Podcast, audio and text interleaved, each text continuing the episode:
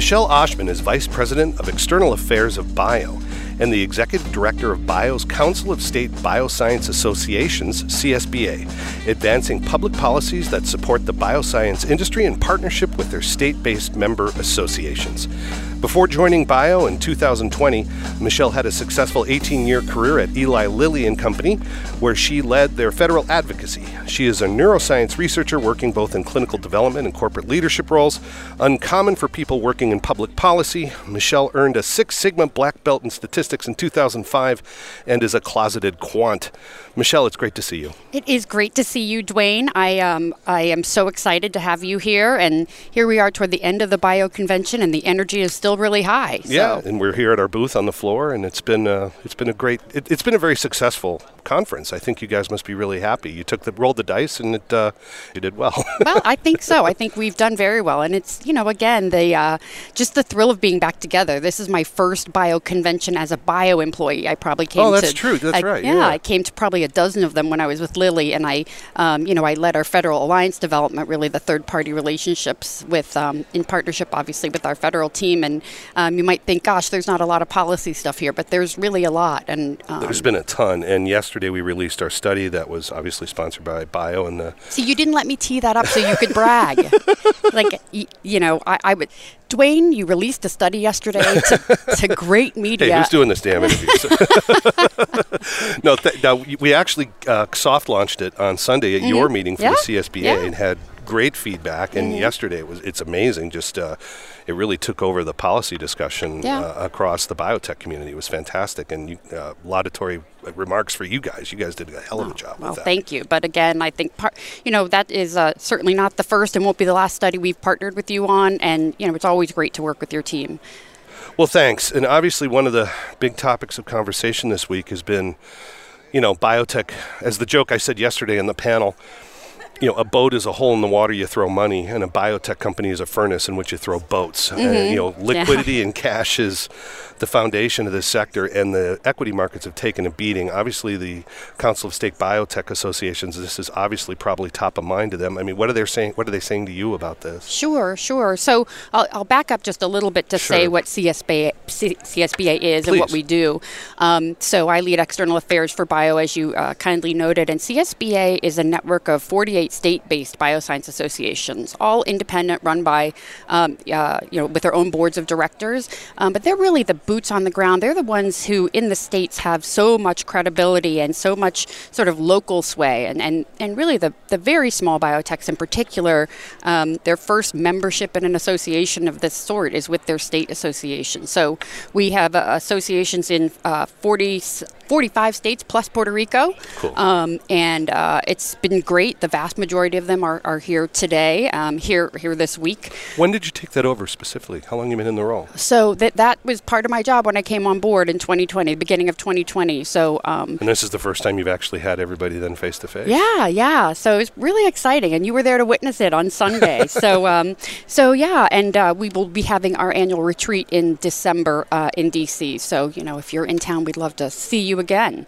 Um, but yeah, I mean, the the state associations like I said, they're uh, they're the ones that have member companies. When I say companies, kind of almost with air quotes, just because these are folks. They, they might be one individual who just sure. spun off of a university, and those really they're looking for that capital formation opportunity. They're really looking um, for the SBIR opportunity, and and these are folks who are really scrappy and really excited about the work they do, and their science is amazing.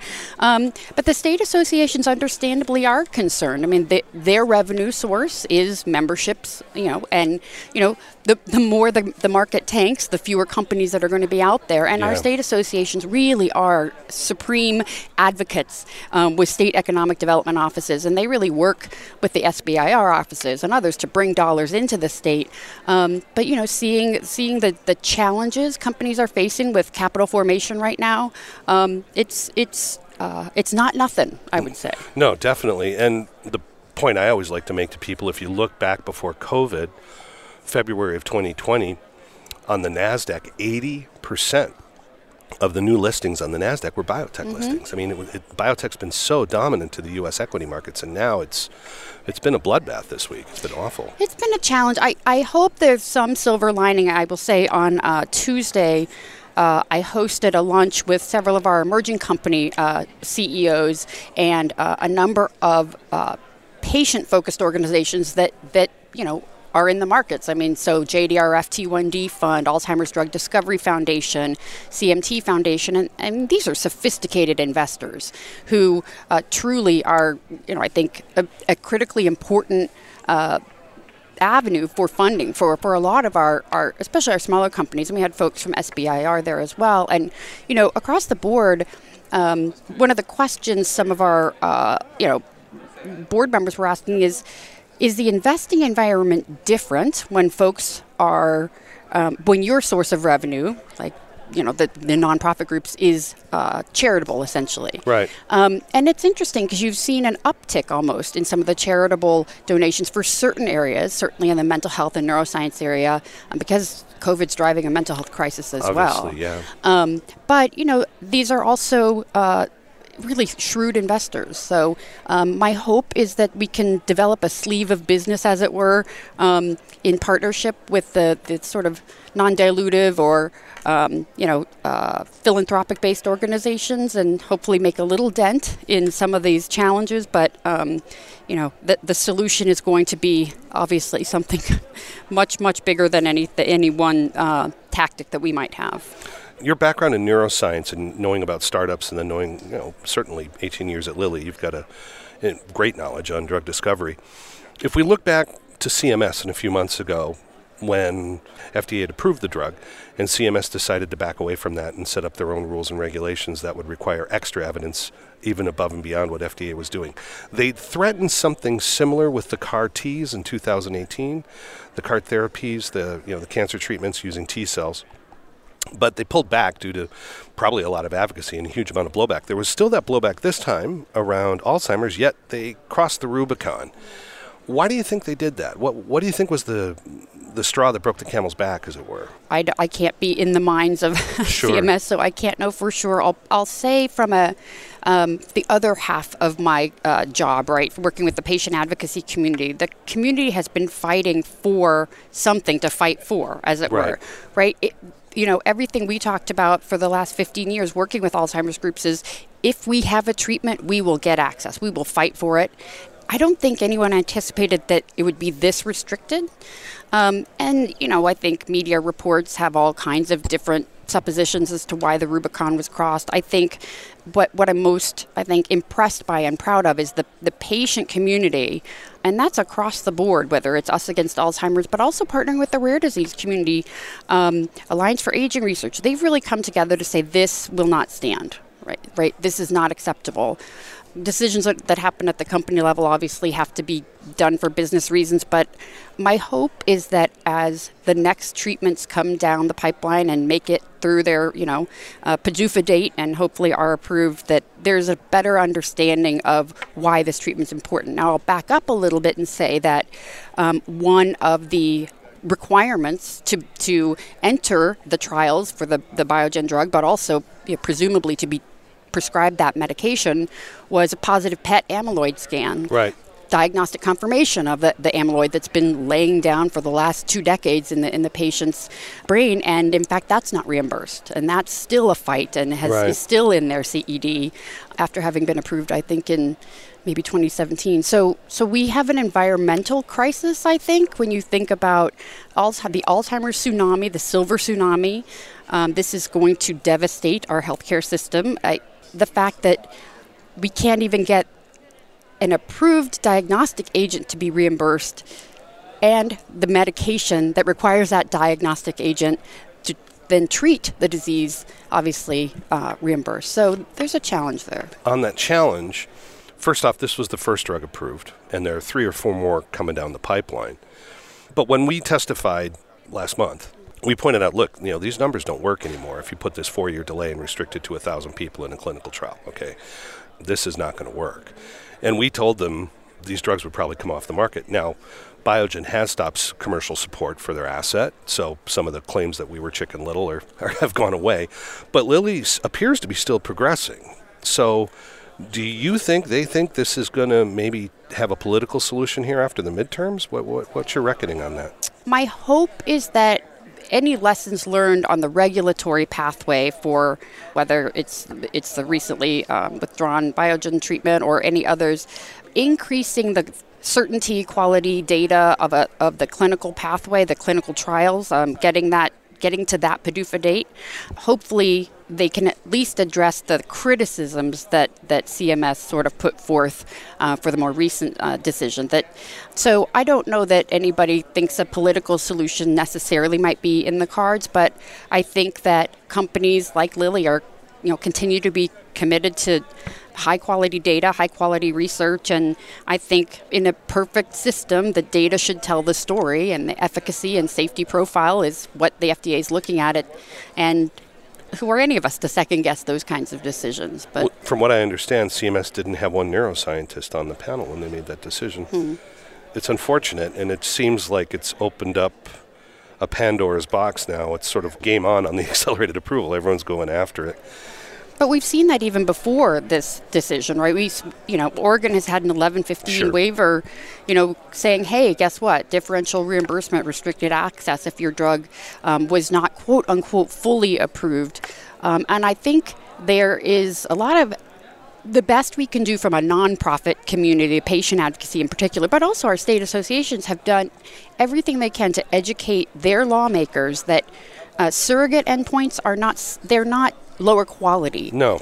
They're intended to be leveraged so that you can get that treatment to patients sooner, um, along with that commitment that you'll continue to do um, the studies uh, required by the agency. But it's broken, unfortunately, if uh, if you know those confirmatory uh, studies are highly restricted and defined by CMS. Yeah, calling into question the surrogate endpoint is seriously the most damaging part of all this debate.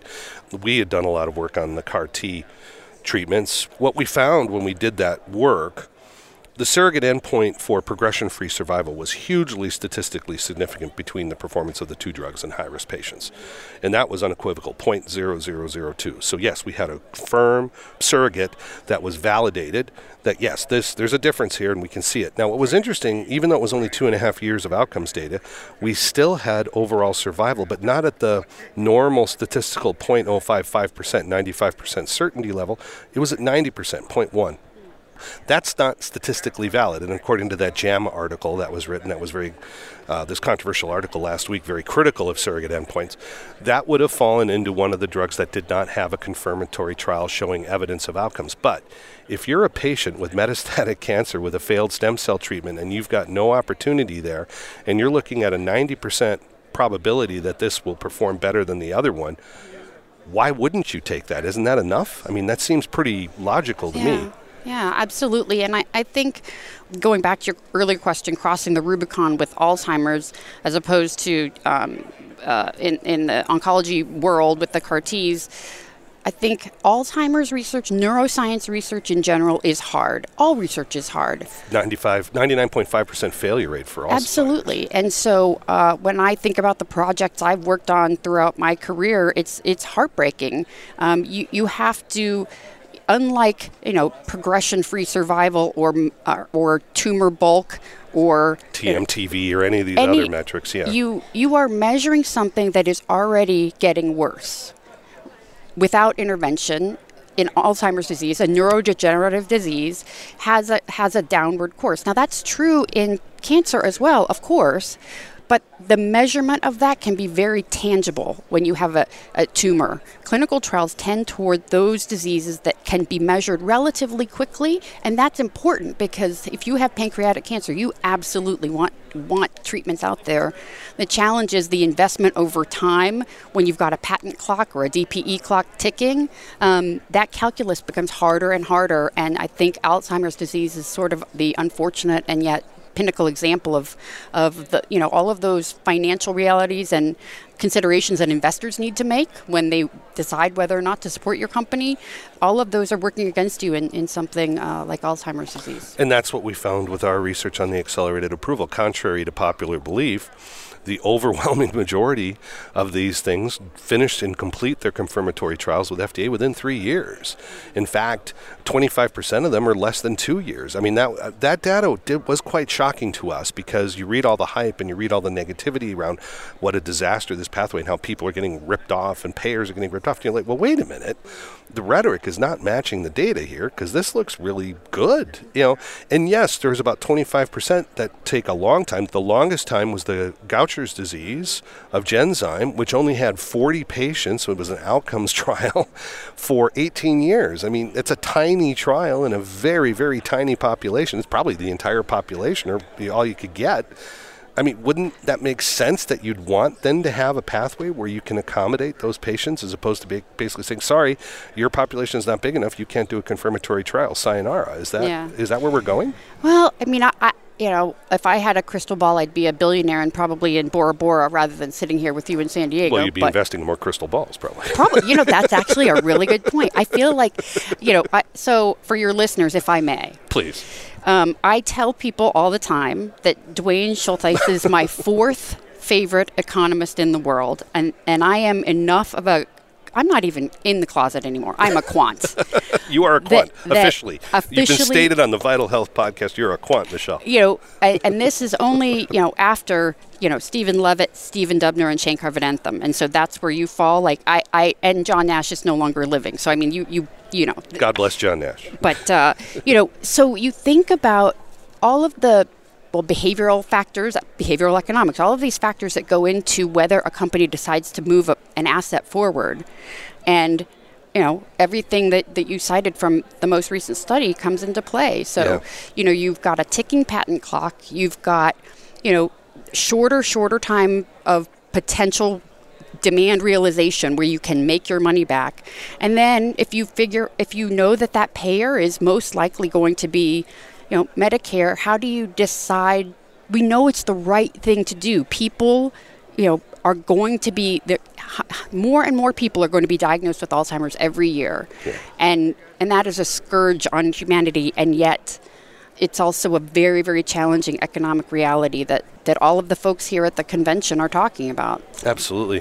What's interesting, if you think back before 2004, before we had the prescription drug benefit all of the rhetoric, all the talk was government and state and federal working to try and promote and capture all of the new technologies, whether that be stratified medicines, orphan indications, targeted therapies, gene therapy, cell therapies. I mean, there was a there was a consensus around the fact that we were going to put incentives around these, whether this was the accelerated approval or the prescription drug benefit, and we were all going to work together. And pat ourselves on the back, the U.S. now dominates this overwhelmingly. 50% of all assets that came to market, if you look at where they originated, they originated in small U.S. biotechs under half a billion dollars, $500 million a year.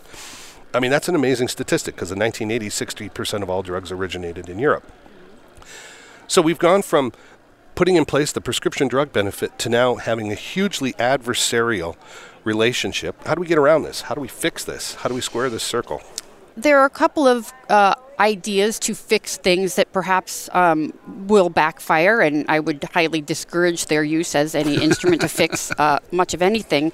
Uh, last year, we celebrated the 40th anniversary of the Bayh-Dole Act, mm-hmm. and you know, if you think about the impact the Bayh-Dole Act has had, really that is that the intellectual property from an invention that, that might have benefited from some amount of federal funding progresses as that molecule progresses. It's not necessary, you know, and to allow then the patentability of that molecule, allowing the commercialization of that, that's really, really important.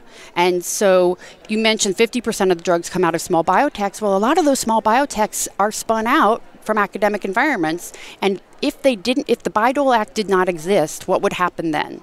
Assets couldn't move forward, or couldn't be patentable, or couldn't ever be commercially viable.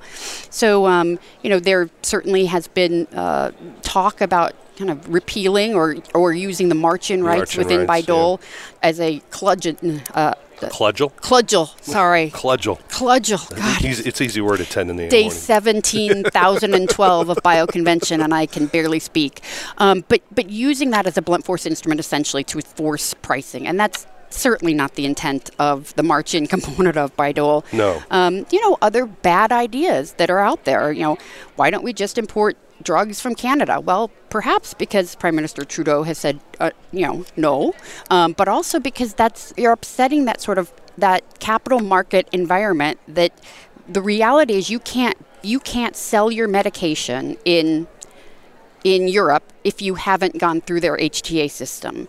You want patients across the world to have access to your medications, but you also need to rely in a relative certainty that there are at least some marketplaces in your global environment that will make the investment back. The more you know bad ideas that come out of Congress, the more bad ideas that I think well-meaning people bring forward um, is is just constrict that pipeline of innovation. We just did a podcast with Danny Seiden, who's the head of the Arizona Chamber of Commerce, who had written quite a forward article, quite critical, called it "Bye Bye Buy.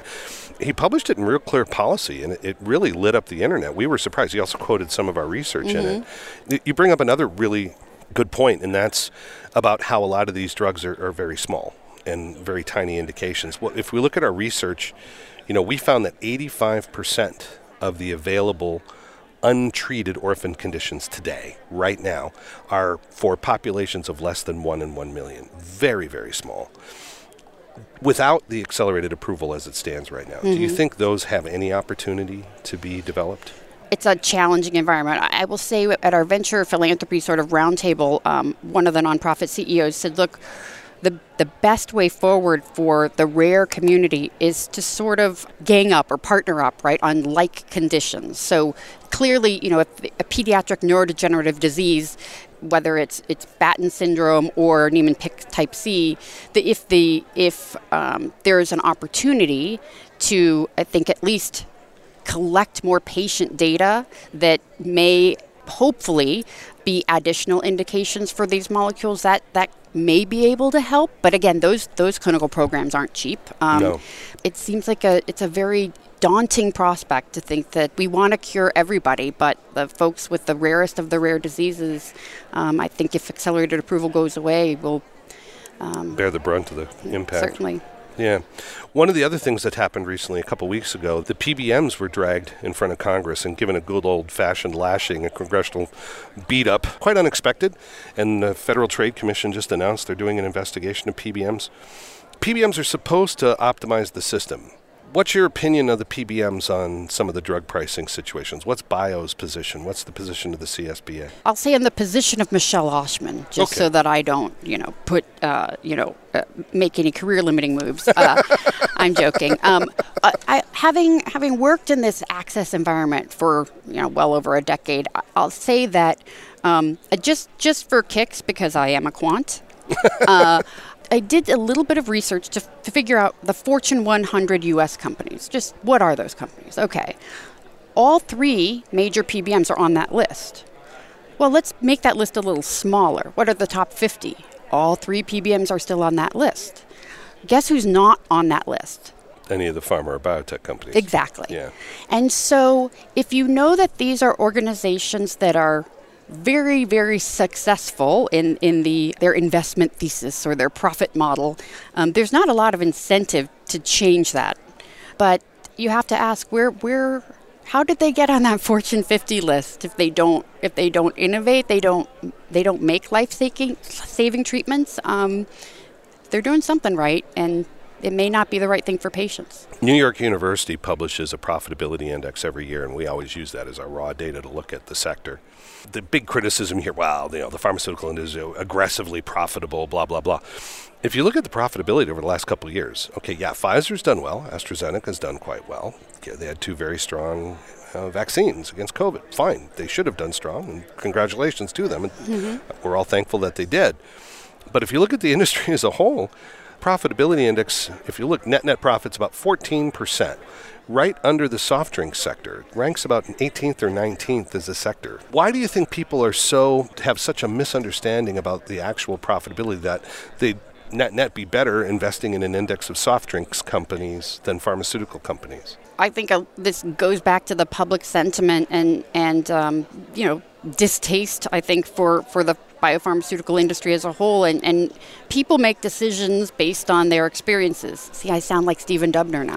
I'm, I'm, um, uh, well, Thomas Sowell, you know there are there are no good and bad decisions, just trade-offs, right? So, so the pain that folks feel is at the pharmacy counter. It's the it's that out of pocket five percent. It's the out of pocket, and so uh, you know I can't tell you how many times I'm I'm in a, a CVS in January, and you know I hear audible gasps at the pharmacy checkout counter, and unfortunately, you know the the out of pocket burden, and of course the deductible, and it's painful for people. And if you look at Part B, you know mm-hmm. Medicare Part B which everything is all in on the hospital insurance. People are very favorable. Uh, all the surveys, Gallup, everyone's done a lot of work on this. People like Part B. Mm-hmm. They think Part B is great. Yeah. But they hate Part D. because they just feel it more directly. And, and even in, in the hospital benefit, you don't feel the economic burden directly, at least until you're at home for a little right. while. I mean, right. and your billing comes in the form of you know 17 different envelopes that are from different physician practices or, or XYZ, but um, there's sort of one answer for when you need to go get your you know your inhaler for asthma. And it's it's you see that that you see either you know a $90 copay or uh, five thousand dollar copay. My father's fi- uh, dealing with COPD right mm. now, and he's in the midst of all this. And yeah, you're right. It, it is a real wallet issue, absolutely. And he knows the work I do too. So mm-hmm. we all, we have many long discussions about this. So do you think that when when like your mom was pregnant with you, they said we really want a quant out of this. we want this deal to result in a big time quant, like economist. Is is that where they were going with that? Because they succeeded, I will say. Well, when I was five, I said, you know, I want to be a health economist, working in Europe, yeah. living in Belgium, and then traveling, you know, 200,000 miles a year, living on flight 950 or 951 of United. Yeah, that was really my life ambition. Wow. so I mean, you're prescient. nailed I mean, it. Yeah, know, nailed, nailed it. it. Absolutely nailed, nailed it. it. so final final question for you, Michele everything that could be thrown at the industry and the sector and patients now is, is being thrown at them. It's it's an absolute it's a food fight, absolute mess. I've never seen anything like it in my lifetime. Next year, we're sitting at Bio in Boston. We're sitting at this table, Vital Health Podcast, having a conversation. Where are we at? Well, you know, we'll see how uh, the economy starts to uh, unfold as opposed to unravel. Um, sort of see, you know, what what will the capital markets have made a you know bounced back? How will what will the investment environment look like? How how many partnering meetings will happen at bio 2023 and how many will result in really strong licensing deals? Um, you know my hope is that things are looking up. I'll say that um, from an industry perspective, having worked inside a company and having you know been part of the the clinical research teams, there is a spark inside every scientist, and they they genuinely believe in what they do. So, you know, one of my my uh, longtime friends who who retired from Lilly and as a discovery neuroscientist, who happens to be here at convention, he in his lab you know, he did electrophysiology. So he was basically creating these tiny, tiny pipettes and putting them in tiny, tiny mouse brains, and you could hear dopamine fire on this cool machine. Interesting. Wild stuff. And he kept a quote, he made it into a poster in his lab, and it was basically a letter from a patient with schizophrenia who said, Look, the work you did to create the medicine you did means I can write you this letter. And I want to thank the scientists. So there is a spark inside each scientist that they want to see that their science benefits humanity. I don't think that's going to change. And I really genuinely hope that that we can continue to fuel that innovation e- ecosystem in a meaningful way so more scientists get to have that poster on their wall. Well, it's fantastic, and what a great place to end this conversation. Michele, thank you very much to the CSBA for all your support on this uh, study we released. It would not have been possible without you getting the thing out there, and it's been so nice to have a good partnership with you folks at Bio. Absolutely, and if I can just plug for a moment, um, in October, uh, CSBA will be releasing our every other annual. I don't know what kind. Is that biannual? Biannual, I guess. I guess. It, it, can go both ways. It can be two. Yeah, we'll go biannual. It's the, our TEConomy report, which is a, a, report on you know state economic development, and, and our theme this year for the report is. Uh, you know, biotech future, basically paving the way for that economic recovery, and, and uh, we really hope to have some exciting data to share at that point in time. Thank you, Michele. It's always great to see you, and thanks for your time. Thank you. The executive producer of the Vital Health podcast is Duane Schulthess. Our editor is Jonathan Ballin. Our project manager is Gwen O'Laughlin. This Vital Health podcast is a production of Vital Transformation LLC, copyright 2022.